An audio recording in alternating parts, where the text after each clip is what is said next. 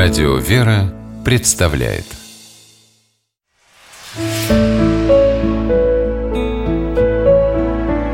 Пересказки Словечки, бусинки По мотивам якутской народной сказки Один молодой охотник заблудился в тайге и вышел на поляну, где стояла незнакомая юрта. Вошел он в юрту и замер. Сидит там девушка неописуемой красоты, а рядом с ней ее престарелая мать. «Матушка, отдайте мне вашу дочку в жены», — сказал молодой охотник. «Почему бы не отдать?» — говорит старушка. «Только моя дочка молчит от рождения. Сама она не может сказать, пойдет ли за тебя». «Пойду», — вдруг говорит девушка. «Это мой суженый». Старушка от радости даже руками всплеснула. «Надо же, заговорила!» «Повезло же тебе, парень. Дочка моя тебе хорошей женой будет». Посадил молодой охотник девушку на лошадь и домой повез с родителями знакомить. Слушает парень, как говорит его невеста, и не нарадуется. Каждое словечко обдуманное, ясное, словно драгоценная бусинка, ни одного пустого или грубого слова не скажет.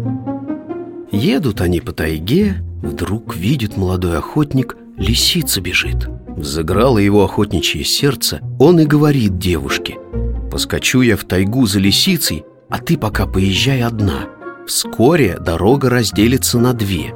Одна пойдет на восток, там будет висеть на дереве соболья шкура, другая идет на запад, там увидишь шкуру медведя. Поезжай на восток, а я тебя догоню». Сказал так и погнался за лисицей. Доехала девушка до развилки и забыла, что наказывал ей молодой охотник. Повернула она на ту дорогу, где висела медвежья шкура, и приехала к черной юрте. А в той юрте жила колдунья, дочь лесного чудища, страшная, как смерть. Зато она умела любые человеческие обличия принимать. Схватила колдунья девушку, заперла ее в сарае, а сама красавицей обернулась, села на коня и поехала в село. Молодой охотник догнал ее уже возле юрты родителей и ни о чем не догадался. «Что ж ты все молчишь?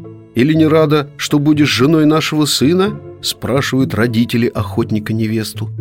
«А чего раньше времени радоваться?» говорит она в ответ грубо.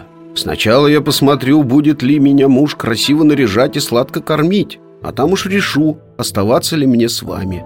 Смотрят все и диву даются. Слова изо рта красавицы черными жабами так и выпрыгивают. «Не моя эта невеста», — сказал молодой охотник. «Моя суженая красиво и ласково говорит. У нее каждое слово словно жемчужина-бусинка. А ты кто такая?» Снаружи красота, а внутри пустота. Пришлось признаться колдунье, как она из зависти заперла девушку в сарае Да и убраться во свояси. Освободил охотник свою невесту Веселую они свадьбу справили А гости на той свадьбе потихоньку говорили своим дочерям. Ваша речь как второе лицо О ее красоте тоже надо помнить